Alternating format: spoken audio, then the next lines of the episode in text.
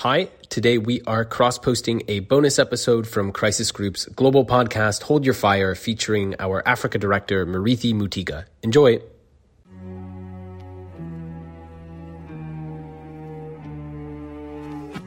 Hi, this is Hold Your Fire, a podcast by the International Crisis Group. I'm Richard Atwood. Today we're going to talk about politics in the Horn of Africa, the struggle for influence on the African side of the Red Sea and the Gulf of Aden, and what appears to be a controversial new maritime deal between Ethiopia and Somaliland, a breakaway northern region of Somalia. The agreement would permit landlocked Ethiopia, which relies on neighboring Djibouti for most of its maritime trade, to set up commercial operations at a leased military base in Berbera Ethiopia's national security advisor confirmed on Monday that it would offer Somaliland a stake in its state owned airline in return. The agreement also included recognizing Somaliland as an independent nation in due course. Ethiopian Prime Minister Abiy Ahmed's stated ambition to secure access to the Red Sea is a source of tension with its East African neighbors, and that's raising concerns about a fresh conflict in the Horn of Africa.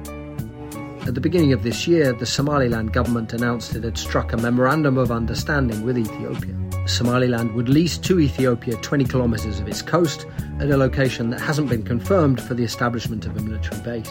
In return, Ethiopian Prime Minister Abiy Ahmed has pledged to give Somaliland's government a stake in Ethiopia's national airline. Ethiopia also, and this is more explosive, might become the first country to recognise Somaliland's independence. News of the deal has rattled the Somali government in Mogadishu, which for decades has rejected Somaliland's independence. Here's what Somali President Hassan Sheikh Mohamud had to say about it. The question between Somalia and Ethiopia is not how Ethiopia will Ethiopia access to the sea. That's not the question. We want Ethiopia to have an access to the sea. But the question is how Ethiopia is going to have that access to the sea. That's number one. And that we, if Ethiopia is ready, we are ready to discuss. But grabbing a piece of land, we are not ready for that. The Ethiopia Somaliland deal comes at a tough time for the Horn. Sudan's devastating war rages on, with more foreign powers now piling in.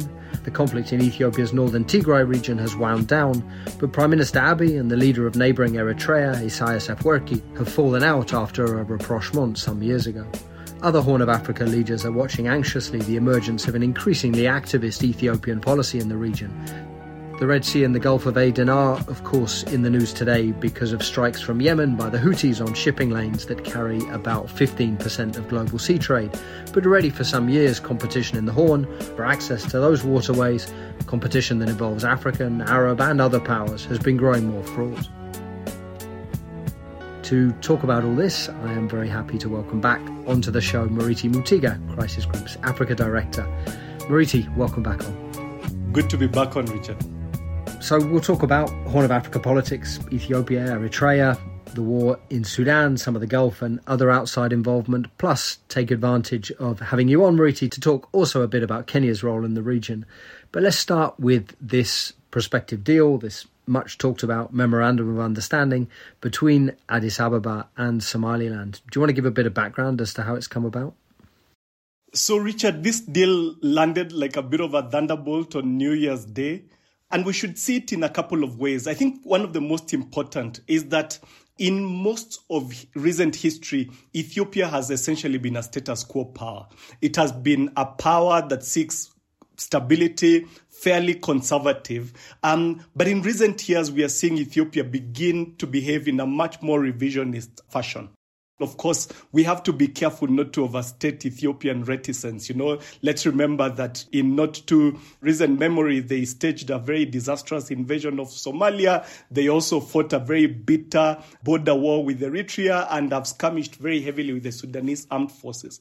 But broadly, Ethiopia has been quite conservative and cautious in recent years. A couple of things have changed. One is that they have a new prime minister now who's young, quite ambitious, you know, seems to want to break things before building them up in his own uh, vision. And so this seems to have been something very much driven by the desire of the prime minister to do this. I think the second thing that has changed in the region is that Ethiopia helped to fashion a lot of important institutions that really served as restraining and countervailing forces to the forces of instability. And so you have the regional bloc IGAD very much fashioned in Ethiopia's uh, image. So a lot of that is in flux. You have new leaders almost across most of the major countries in the region. And therefore, the Ethiopians just have been talking about over the last few years that they want to establish an access to the Red Sea a lot of people thought that they were talking about Eritrea. I think Somaliland emerged as an opportunity which was potentially beneficial both to the leadership in Somaliland, which faces an election this year, and to the leadership in Ethiopia, which found it convenient. I would say, though, that it has been handled quite clumsily and primarily because ideally it should have been negotiated not just with Somaliland, which Somalia considers a breakaway republic, but also with the leadership in Mogadishu. And Murithi, concretely, where does the deal stand? Do we know if it's actually been signed? So I think one of the pithiest uh, descriptions of this deal that it's a memorandum of misunderstanding, which was a quote from one of the British uh, diplomats that basically we know very little about it. We have not seen the contents. We don't even know whether it's written down or not. I think we have a rough sketch from what we've heard from both Somaliland and Ethiopia. One is that Ethiopia will seek commercial sea access through the Berbera port, which is this large investment port that's been built up partly with Emirati, but also partly with British money. But then also Ethiopia would like to establish a military toehold on the Red Sea. I think the precise location has not yet been revealed. They are keeping this very close to their chest. We know what the minimum that both sides want from this. The Somalilanders have been very clear that nothing can progress without official recognition. Of course, if Ethiopia, which is such a large and important country, recognizes Somaliland, then they calculate and hope that a welter of other countries will follow. I think the Ethiopians basically Prime Minister Abiy, and I'm sure we'll discuss this shortly, has basically said that they seek to break this situation, which they see as a historical injustice of basically being such a large landlocked country, and they would like to obtain both naval and commercial sea access in Somaliland waters. And Murithi, just until recently, well, up till now, most, uh, the vast majority of Ethiopian trade that goes through sea routes that's gone through the port in Djibouti. What's the problem with the Djibouti port? I mean, why is that no longer seen as sufficient? That's a really important point, and of course, it's very important to also view this from the Djiboutian standpoint. Um, Djibouti became the primary outlet to the sea uh, for Ethiopia following the very bloody war between Ethiopia and Eritrea, which effectively saw Ethiopia lose access to ports on Eritrean waters. There are a couple of issues here. One is that Djibouti has invested very, very heavily in creating a road corridor, in building up its port capacity. In fact, Djibouti, up to a few years ago, had the biggest debt to GDP ratio. They've borrowed a lot of money from China, primarily to serve this big Ethiopian market. There are two problems with it from the Ethiopian standpoint, which is that they have to pay um, a quite steep fees from their perspective to basically access the port. And then the second point which they make is that Ethiopia can use multiple ports within the region. You know, it's a country of 120 million people. I don't think they have declared that they will completely stop using the Djiboutian port. But you can see from the reaction in Djibouti that they are very upset about this. They're very panicked essentially because they have bet the house on serving the Ethiopian economy. They have invested in all these port and land corridors, but Ethiopia feels that the lease arrangement doesn't really work for them because they have to pay fairly steep fees at a time when most countries in the region have very low access to hard currency. So we heard up top Somali President Hassan Sheikh Mohamud obviously the MOU not something that he, that Mogadishu welcomes in any way. I mean, how has his government responded? So I think this is very unwelcome news for Somalia, obviously. Somalia's government has a lot to deal with. They've been trying to prosecute this massive offensive against Al Shabaab uh, with very mixed results. But it is particularly unwelcome because President Hassan Sheikh Mohamud, who came to power on the back of a very protracted electoral process, has tried to take a very different approach from his predecessor, President Mohamed Abdullahi Farmajo, which is that he's tried to repair relations with neighbors. He's tried to essentially rebuild and repair ties with the various actors within the region who had very frayed uh, ties with the Farmajo administration. He's also been very focused, for example, on uh, reviving the Somali economy. They recently achieved uh, the debt write off for their very large stock of debt. So this was very unwelcome news. And you can understand the response from Mogadishu from a number of perspectives. Of course, Somalia is tragically a state which is one of the weakest in the world. But I think people underestimate the power of Somali nationalism. And this has struck a nerve. It basically has infuriated a lot of Somalis, not just within Somalia, but broadly elsewhere in the diaspora, who feel that essentially what they might perceive as their old enemy, Ethiopia, is taking advantage of the general weakness of Somalia to essentially gain access to a naval foothold on what they perceive as Somali soil, although, of course, the Somalilanders would contest that. So, how has he responded? With very aggressive diplomacy. He's tried to rally both the region, the African Union, um, and various friends of Somalia further abroad to protest against this. I think in practice, what Somalia can do to completely prevent it is open to question whether they actually have the capacity, given Ethiopia is a much more powerful country. I think it's open to question. But I think the Somali response has been quite deft. It has been well informed. It has been measured, of course, to respond to public fury by trying to rally as many of Somalia's friends to their side as possible. And one of the main beneficiaries in the past of the Somali nationalism, particularly anger, uh, Somali anger against Ethiopia that you talked about, has been Al Shabaab itself. The group really gained in influence and prominence during the Ethiopian invasion 20 years ago that you mentioned earlier.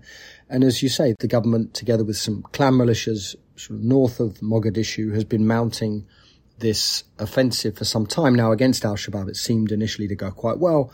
I think we were more skeptical about how much it would turn the tide against Al Shabaab and that fighting the group further south, where it's more entrenched, would be more difficult. And sure enough, even in the center, Al Shabaab seems to be digging in. But how has the announcement of this Ethiopia Somaliland deal, how has that played into the government's struggles against Al Shabaab? So, Richard, it's an important question for all the reasons you outlined. I remember having a conversation with a Somali government official towards the end of the year, and they made the point that in their perspectives, Al Shabaab has never been as comfortable as it is today. The movement was heartened by developments in Gaza to the extent that they said that um, the Israeli ambition of trying to completely crush the Hamas movement and resistance was clearly going to be a failure. And that was in their perspective and in their uh, media output by the end of the year, one of the primary themes they were putting across. I think the second thing is that they said that the Somali government has never been more ineffective. Um, you've had these crushing climatic stresses with a famine that went on for nearly five years and then very historic floods in recent months. Uh, but the Somali government, naturally, because it's not very strong, had to depend very heavily on the UN and on other external agencies. And the Al Shabaab messaging was that why can't we get our act together as a Somali nation and handle some of these crises internally?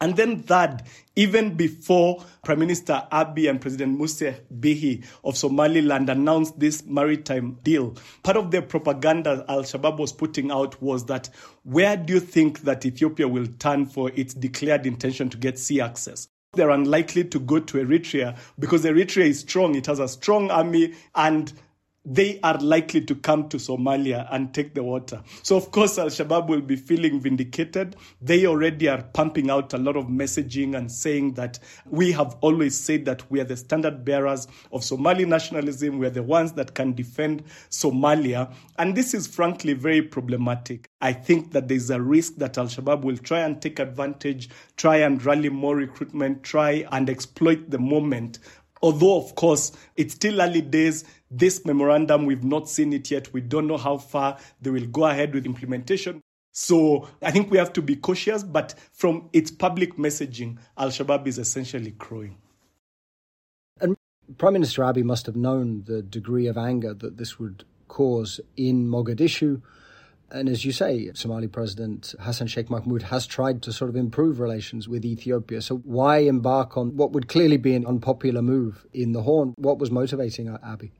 So, Richard, I think people that have been carefully watching his pronouncements and even observing, you know, basically listening to what he's been saying, both in private and in public, will know that restoring sea access for Ethiopia, as Ethiopia sees it, is a massive priority for him. I think Abiy sees restoring sea access as his calling card, as what he hopes to achieve during his time in power. I think, though, that what unsettles the region a bit is that he can be quite impetuous and a bit unpredictable in his approach. The eminent British historian Christopher Clapham on the sister uh, podcast, The Horn, rather politely called him an idiosyncratic leader. But I, I, would say that people in the region might use stronger terms, which is that they find Ethiopia unsettling. I think that Ethiopia knows that uh, some of these moves will cause a disquiet, but Prime Minister Abiy is willing to take the risk. And that can be a source of considerable anxiety within the region. Murithi, I mean, if Prime Minister Abiy is so determined to restore sea access to Ethiopia. This doesn't actually do that, though, right? I mean, he's not threatening to annex Somaliland, so Ethiopia will still be dependent on a deal with the government of another country for its sea access, which is why I think, you know, as you say, Al Shabaab may have predicted that Ethiopia would seek its sea access through Somaliland, but I think most people, even us included, and certainly many regional leaders, saw Abiy's proclamations that he would restore sea access to Ethiopia mainly as a as, as, a threat that he would try to do that through Eritrea, which of course you know, before its independence was Ethiopia's sea access. So, Richard, if we cast our minds back to the peace agreement between Ethiopia and Eritrea that sought to end this frozen conflict from 1998 to 2000. I think the understanding then was some sort of that they were going to agree some grand bargain of consociation or rapprochement between Ethiopia and Eritrea, uh, that Ethiopia would then regain access to the port in Assab, potentially even to Massawa. Assab and Massawa are the two Eritrean ports, in essence. Yes, absolutely. And then when Abiy then rekindled this talk about regaining sea access and actually even said directly that um, uh, they would try and do it by diplomatic means or otherwise. So a lot of people were very worried about the potential of a new conflict between Ethiopia and Eritrea. So to a certain degree, yes, this was a diplomatic maneuver to try and gain sea access through Somaliland. Does it still depend on another entity, and which means that it's not strictly Ethiopian direct access to the sea? I think the Ethiopians would see it a bit differently, which is that this is a lease of uncertain duration. And so essentially it would be operated and run by Ethiopians, unlike the situation in Djibouti, where they basically have to depend on Djiboutian operators as well as the Chinese managers of the port. So it is not absolute expansion of Ethiopian territory, but a lease. Of course, in Somali eyes, this is annexation. This is completely unacceptable. But the Ethiopians would argue that basically they are leasing the sea access from Somaliland in exchange for whatever consideration, most likely recognition. And so we don't know precisely where the Somaliland government will lease Ethiopia the chunk of coast that they're talking about for the naval base. But the big Somaliland port is Berbera port, and the Emirati shipping company DP World has a majority stake in that port. Now, the Emirates, Abu Dhabi, like Western capitals, have said that they respect Somalia's sovereignty and territorial integrity, so in principle, coming down against the idea that Ethiopia would recognize Somaliland's independence. So, how should we see sort of Abu Dhabi and the, the, the Emirates' role in some of this? I think two things on that. From what we've heard from Somali government officials, they would not really object so strongly if Ethiopia was only seeking a commercial seaport in Somaliland. And I think the Berbera port has been under development with the Emirati, but also British money over the last few years. And it's not been particularly contentious, although um, Mogadishu still doesn't particularly like the idea of Somaliland carrying out these bilateral engagements. But I think the Emirati role in the region has become very pronounced and very prominent in recent years. I think what we are seeing is a crystallizing of a number of alliances with the Emiratis on one hand and the Saudis on the other. As you know, Richard, the Saudis and Emiratis have had their uh, differences in recent years uh, within the Gulf. But now we are seeing the Emirates basically aligned with the Ethiopian government. Uh, they deny this, although I think there's quite a bit of evidence that they also have been supporting the rapid support forces. The rapid support forces, which we'll talk about in a moment, are the Sudanese uh, former paramilitaries that are on one side and actually rapidly advancing, seemingly having the battlefield advantage uh, in Sudan. Yes, absolutely. They symbolize to a certain degree something new in the region, which is paramilitary forces, which sometimes can take on national armies, which is very troubling. But yes, I think we see on the one hand this incipient alliance between the UAE, Ethiopia, and probably the rapid support forces. But on the other hand, we see the Saudis uh, in loose alignment with the Qataris, the Egyptians, uh, the Eritreans, and of course, others uh, being forced to choose or being relatively neutral. It's not surprising, therefore, that a lot of people, when this announcement came through, saw that it might intensify this competition. But I would add a very important caveat, which is that we should not underestimate, for example, Somaliland agency in this. Some tell us that the Somalilanders spotted an opportunity when Abiy began to talk about uh, regaining sea access, you know, to basically advance their quest for recognition. The Ethiopians also have a lot of agency in all this. Uh, but given the UAE has been the primary financial actor behind Berbera, I think a lot of people then began to view it as of a even if the Emirates did not drive it, but as of a with these crystallizing rival alliances. Murithi, I want to move in a moment to Sudan, as you talked about, and also some of the sort of Red Sea questions there. But before we do that, could we just, I mean, you mentioned Eritrea, President uh, Isaias. So his relations with Prime Minister Abiy, uh, again, there was this deal, and actually, by all accounts, the Emirates and the Saudis at a time when they were getting along a bit better back in 2018 appeared to have played a big role behind the scenes in this rapprochement between Ethiopia and Eritrea. So that was 2018. Then there was the war in Tigray, in which Eritrean troops were fighting alongside federal forces against the Tigrayans. But now it seems, really, since the end of that war, since Prime Minister Abiy has reached some sort of accommodation with Tigrayan leaders, that relations between him and Isaias have really plummeted. Do you want to talk a little bit about that? One of the tragedies of the Horn, and one of the reasons um, the region is one of the most unstable parts of the continent, is that each war seems to lead to the next.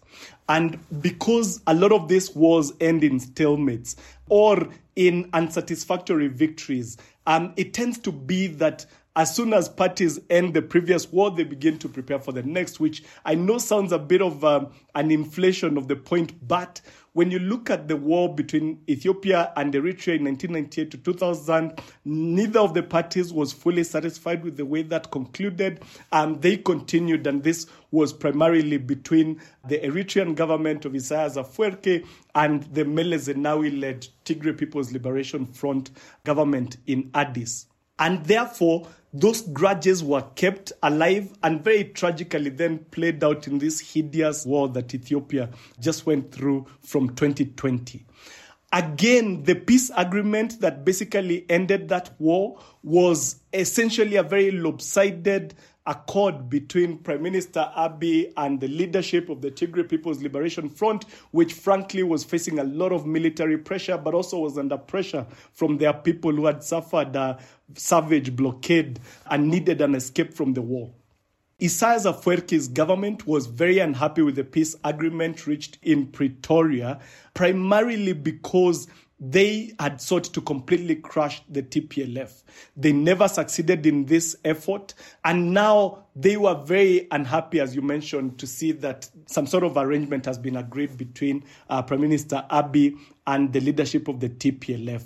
I think you have a situation now very similar to the past, which is that neither of the parties is completely committed to the peace agreement. Neither of them trust the other fully.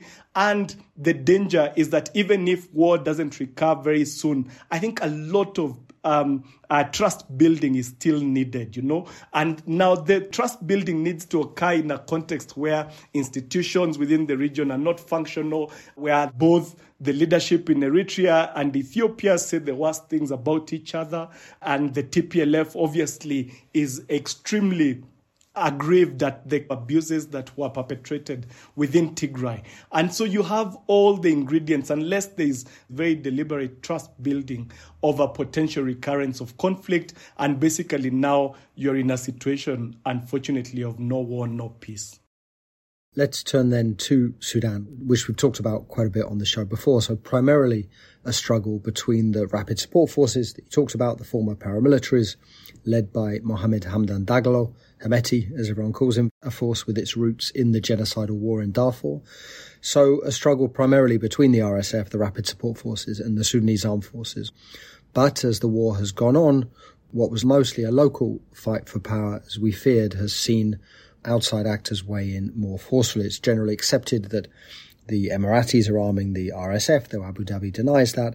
And certainly we hear from some African leaders that they worry that the RSF's advances east towards the Red Sea, toward Port Sudan, that again the Red Sea ambitions of the Emiratis are part of that. And then on the Sudanese army side, Egypt traditionally has been seen as their main external backer, but now it also seems that others are weighing in. Plus, there are signs that Ethiopia and Eritrea potentially also getting involved, at least near their border areas. Richard, I think what we see here is, as you say, what we feared from the beginning, which is, you know, it's trite, but the longer it takes to try and resolve a conflict, the more difficult it becomes. And the more that it acquires dynamics of its own, and it becomes just much harder. You draw in more external actors, the fighting forces become more entrenched. And really, the tragedy is that we are witnessing that in Sudan. I think even for such an unstable region, we haven't seen a war like the one in Sudan for many, many years. We haven't seen a war that was fought in the capital for months, um, that basically laid waste to a whole important center of the country, which was the place of refuge for millions of Sudanese, historically shielded from the conflict in the rest of the country. I think we haven't seen a national army deteriorate at this pace since we saw the war in Somalia in the early 1990s. And it's really frightening to witness just the emptying out of the whole elite, the commercial, the political, the intellectual elite. Um, so I'm, I'm always hesitant to say that a country is hurtling into almost failed status, but you know, we've resisted adopting such labels for a long while, but tragically, if Sudan doesn't pull back, this war will really mean that it will take decades uh, to repair the country. And that really just underlines the need for very urgent diplomacy. So, yes, we are seeing a much greater proxy dimension today. Uh, the UN experts report uh, recently pointed to very substantial Emirati support, potentially through Chad, of the rapid support forces. In recent weeks, we've seen more credible reporting that the Iranians, um, you know, who, let's remember in the region, they tend to exercise a lot of strategic patience. They tend to disappear and then they come back quite forcefully. And by all accounts, they now are arming the Sudanese armed forces. Yes, the Egyptians much prefer the Sudanese armed forces, but I have to say that the Egyptians have been much more restrained than people expected, probably because they are quite distracted now with Gaza. But the hard edge of some of this proxy conflict from some of the reporting is that the Eritreans are essentially allying with groups that are much closer to the Sudanese armed forces.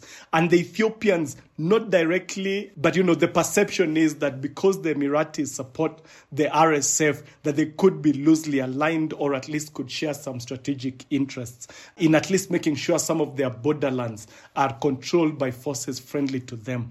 And do you think, Murithi, there's a chance that the RSF continue to advance and actually manage to seize Port Sudan? So I think it's really important to say that nobody can really win this war in Sudan militarily. What you are most likely to have is an, an insurgency that resists any actor that seeks to impose themselves without consensus. And so the rapid support forces, they have a lot of bluster. They say, yes, we can march uh, to the east. We can basically take the whole country militarily and then find some sort of arrangement with various civilian actors to fashion a government.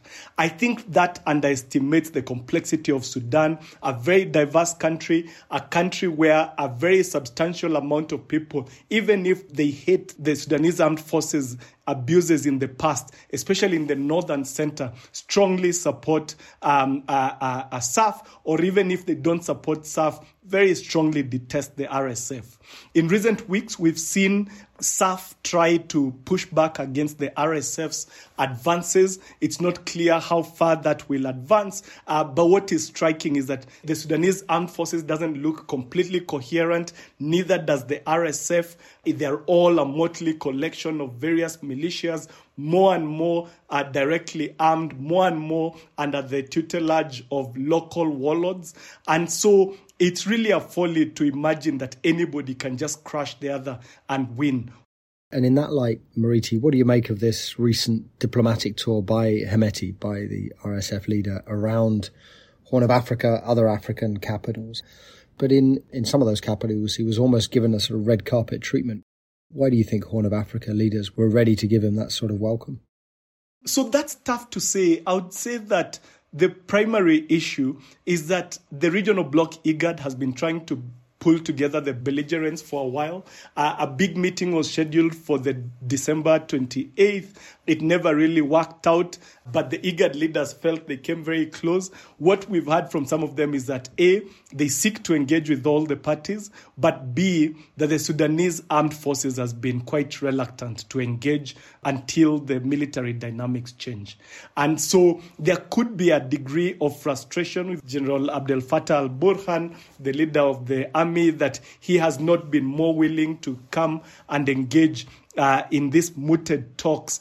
And then, to a certain degree, the Sudanese armed forces, frankly, have not done themselves favors. You know, there's this report that the Islamists have gone back in control, for example, of the Ministry of Foreign Affairs. Um, the ministry recently declared that they had left IGAD, which is the regional bloc, and the RSF, which is very adept at propaganda, very quickly uh, put out a statement saying, no, Sudan is a steadfast member of IGAD. So I think the messaging from Sudanese armed forces not, has not been particularly astute. Of course, from their perspective, the RSF are war criminals and they should not be entertained by any external actors. But you can also see the point of the IGAD leaders that you can't resolve a conflict without engaging all the parties. Um, so it's a mix of factors, and I have to say some of this in, is in the realm of speculation. So I want to move to Kenya in a moment. But just before we do that, Murithi, when we're talking about Sudan, Somalia, Eritrea, Ethiopia, and the involvement of Arab Middle East powers in the Horn, it's easy to overlook the role of African leaders themselves and how adept they've often been at playing off outside powers against one another, whether that was you know, a decade ago, it was really Qatar and to some degree Turkey vying for influence on one side and the Emirates, Saudis, to some degree Egypt on the other, or today when the Emirates and Saudis appear to have fallen out, and it's that rivalry playing out as well. But how how should we understand that dynamic? How should we understand who's in the driving seat?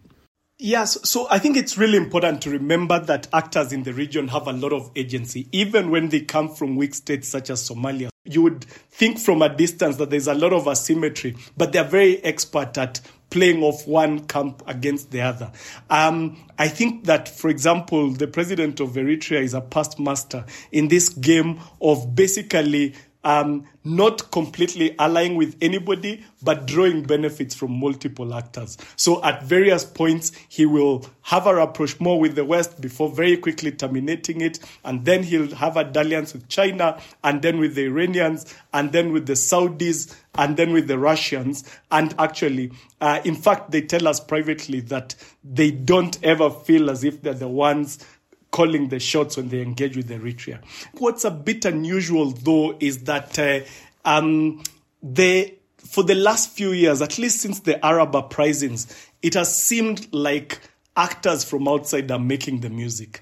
And so previously, it was the Qataris to a certain degree in alliance with Turkey, basically uh, supporting the various uh, Islamist uh, governments across the western flank of, of, of, of, their region. And then you, you now have a very aggressive um, UAE, which uh, seems to have picked sides in the Sudanese civil war, has a very strong partner in Ethiopia. And, um, you know, somebody mentioned the other day that other actors are out of breath trying to catch up with the Emiratis. So I think what's a bit unusual is the degree of aggressiveness and the degree of risk taking that we are seeing from external actors. It's always to a certain degree been there. Uh, but of course, they do find partners within the region, and these partners extract a lot of benefits from allying with the various actors. Let's talk briefly then about Kenya as you're in Nairobi. So, President William Ruto seems to have tried to carve out this regional, even global role for Kenya, sending troops to the Eastern Democratic Republic of Congo, trying to send police to lead a mission in Haiti. Several Western diplomats that we speak to come from meetings with Ruto impressed by how he's able to articulate in a compelling way the, the, the reforms that he and other non Western leaders would like to see in international financial institutions. What do you make of his sort of foreign policy ambitions, his aspirations to play this this wider role, and and how does that fit into you know what seems to be quite a difficult moment in the Horn?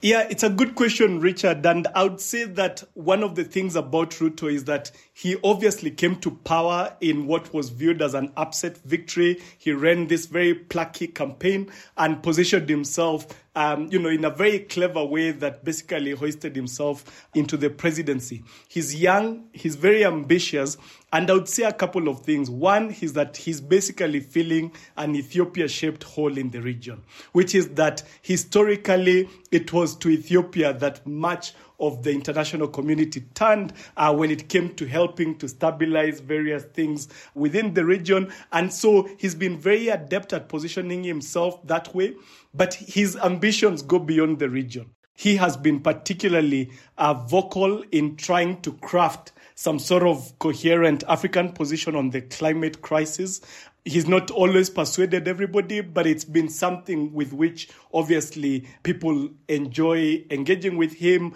Kenya hosted a big Africa Climate Summit, and it's a big subject uh, that he seeks to have an influence in. So, yes, certainly, uh, Kenya is, is, is really trying to position itself as a major regional actor.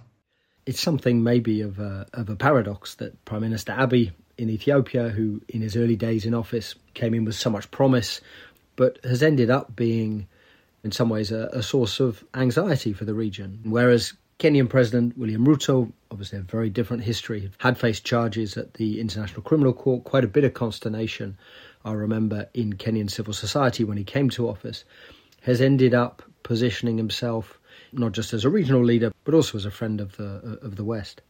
Yes, Ruto seeks to position himself as close to the West, but a lot of the Kenyan uh, government's positioning partly reflects a pragmatic economic calculation, which is that for many years now, Kenya has been very close to the Chinese, uh, borrowed a lot of money for major infrastructure projects, but we see the Chinese in a period of retrenchment and of stepping back a bit from the huge investments on the continent. Kenya has very substantial debt, and I think Ruto quite cunningly decided immediately upon taking power that it would be better to build these ties um, uh, with the West. And then, in terms of the comparison between Ethiopia and Kenya, I think it's worth remembering that every Ethiopian leader struggles in the early days. And it's a very complex country, a country that was it was was an empire struggling to become and is struggling to become a state. Obviously, that's always a very complex juggling act. I think you can avoid taking risky gambles, but it's not the easiest country in the world to govern. And so I think that the contrast between Ethiopia and Kenya is that Kenya seems to have a social compact that most people accept. And you can see that Kenya, being a relatively open society, it deals with its problems and its challenges in a transparent way. So when you come to Kenya, you'd think the country is collapsing because debate is so cacophonous. But that's because it's a society where everything is debated. And I think that guarantees Kenya long run stability to a degree that some of the more authoritarian countries in the region don't enjoy. So we've talked about leaders in the Horn. We've talked about some of the Gulf involvement. Maybe you can just say a word or two about uh, Western powers, uh, the US in particular. Now, as is clear, there's a lot going on in the region. There's the terrible war in Sudan. There's this sort of resurgence of Ethiopia-Eritrea tensions after the, the, the end of the Tigray war. Now this Ethiopia-Somaliland MOU causing disquiet. And although the region is still obviously strategically important, particularly with everything going on in the Red Sea, the Gulf of Aden. It seems that the US is clearly not as engaged as it used to be. Maybe that's bandwidth, there's a lot going on elsewhere. Maybe it's because with so many others involved, uh, Washington just can't sort of bend things to its will in the way that maybe it felt it once could. We talked about this on the show a couple of weeks ago, but for whatever reason, it does seem less invested, less involved. So the US used to play quite a muscular role in the region and not always to good effect, but in general, it had the convening power. It could corral actors together and it could basically, um, uh, uh, you know, uh, uh support and, and, and, and basically almost guarantee peace agreements. Um, that that has faded in recent years partly I think it reflects a conscious choice in America, which is, I think, beginning towards the end of the Obama term, there was this very conscious and public repositioning, which is to say that we'll only focus on a couple of issues. I think partly it reflects, as you said, the multiplicity of actors. As somebody pointed out, we've probably never had this many middle powers in history. But then I would say that the US essentially has been quite cack-handed in the way it has behaved in recent years. Um, partly because if, for example, um, you know, they with the Sudan mediation, it made sense to either do it in a full throated way or not to do it at all. I think that the way that they did it in a half hearted way, uh, looking for limited ceasefires together with the Saudis, you needed much more muscular engagement. And they basically blocked other efforts to, to advance the peace agreement, but then on their own part didn't really do it meaningfully. So sometimes maybe it would have made sense not to do it at all. But then the second thing is that very frankly, I remember speaking to a national security official within the region, and they pointed out that previously there was a policeman. We never always liked the policeman, but we knew their rules. And even where we didn't particularly like them, we could see the profit in abiding by a set of rules. I think that there is a degree of anarchy that's resulted from this vacuum where the West, um, the US in particular, has stepped back. I think there is a free for all to a certain degree. I think countries within the region bear a, a, large part of the blame because a lot of these wars are wars of choice and they could have avoided them. Um, but it doesn't help that the US seems so absent. And, uh, and then in some cases, participates in a very half-hearted way. So I think there's definitely uh, some have called it a world between orders, which is a bit optimistic because I'm not sure when the next order will arrive. Um, but certainly things look quite difficult and constrained and chaotic um, uh, within the region, and it really calls for more prudent decision making. I guess you could see both risks and opportunities in less US involvement. I mean, Murithi, you and I talked before about maybe it was always difficult to think through maybe efforts to engage Al Shabaab in Somalia, for example. Now, not not an easy proposition, not guaranteed to work, but still probably worth trying, given how long that war's been going on. And that might be easier to do now with the US. less invested.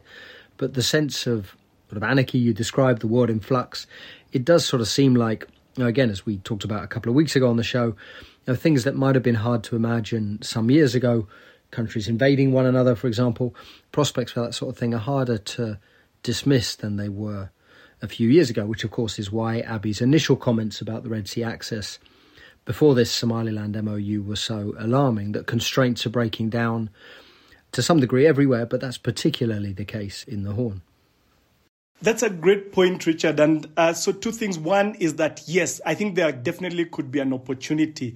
And to be fair to the Americans, yes, they used to be very opposed to the prospect, for example, of engagement with Al Shabaab, um, but their position has evolved to a certain degree. But essentially, if they are absent and you have maybe mediators from the Gulf or or or from the region, I think they might be more open if the Somali government is willing to explore that question. But yes, I think the anarchic um, sense we get, which is that interstate warfare had become very rare, including on the continent.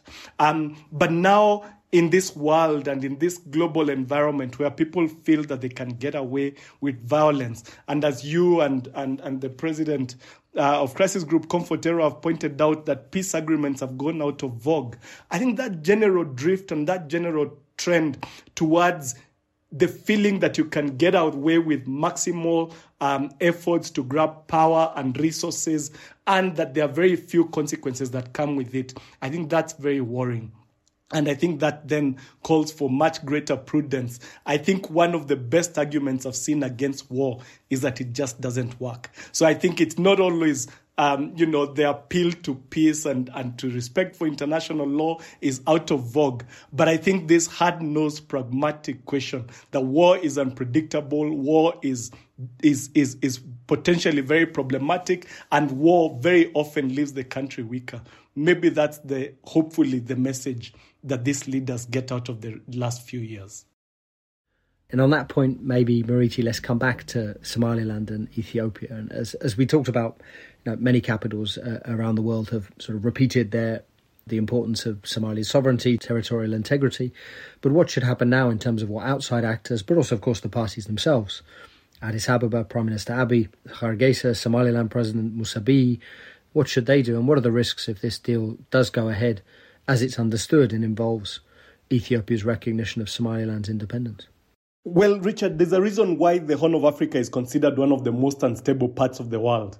It's the only place where we've seen countries break apart outside the Balkans over the last couple of decades. And that's because states here are very heavily contested and their legitimacy is questioned very heavily by segments of their population. And again, you have always the risk of either expansionism or irredentism in the Horn of Africa. So, what needs to be done? I think first, all the parties need to recognize that any action that they take could potentially be very provocative and destabilizing. I would say the bigger responsibility lies with Ethiopia it's the largest country in the region. It's the one that historically has been at the center, at least in recent history, of regional integration efforts. And so the Ethiopians need to be very careful. They need to avoid, for example, just precipitately deciding to recognize Somaliland because that will be seen as very provocative by Somalia. And maybe there are ways they could de escalate. For example, could they offer uh, to focus on a commercial outlet to the sea rather than a military one? For Somalia, also, they have a big responsibility. What do they need to do? They need to dial down their rhetoric, and I think they need to climb down. Um, the Somali government has said that it will not engage in negotiations unless Ethiopia vacates the MOU with Somaliland. But that's not a very reasonable position because you need perhaps to use that uh, forum at the negotiating table to persuade the other side that what they are doing is not wise. And so I think it would make sense for them to engage. And then with Somaliland, I think they have made their point, I would say. I think they have made their point to Somalia uh, that the current status quo is not tolerable, that they feel Somalia doesn't ever take seriously negotiations between Somalia and Somaliland about its future status. And so Somaliland needs to be less maximalist. Focus less on full recognition, but use this opportunity, given potentially it can be a wake up call for Somalia, to press for serious dialogue about what the future relations between Somalia and Somaliland will be. I would say that external actors have a very limited role in this. Um, diplomacy is going out of fashion in the region. A lot of people now are settling things either by brute force or by coercion. And so I think the responsibility falls primarily on the national leaders in Addis Ababa, in Mogadishu, and Hargeisa. Murithi, thanks so much for coming on again. Thanks, thanks, Richard. Hold Your Fire is a production of the International Crisis Group. I'm Richard Atwood. You can find all of our work on the Horn, the Red Sea, on our website, crisisgroup.org. Listen also to our sister podcast called The Horn, a bi weekly podcast on the region, including that episode that Murithi mentioned. I also want to flag that Crisis Group has a couple of new podcasts. One is called Ripple Effect. It looks at the US elections this year, their global implications in particular. And the other is a French language podcast on Africa. It's called Afrique 360 degrés. Excuse my accent. And you can find them on our website or wherever you get your podcasts. So do check those out. Thanks to our producers, Kevin Murphy, Heiko Schaub, and thanks, of course, to all of you, our listeners. As ever, please do get in touch, podcast at crisisgroup.org or atwood at crisisgroup.org if you have any questions, suggestions, or concerns. And I very much hope that you'll join us again next time.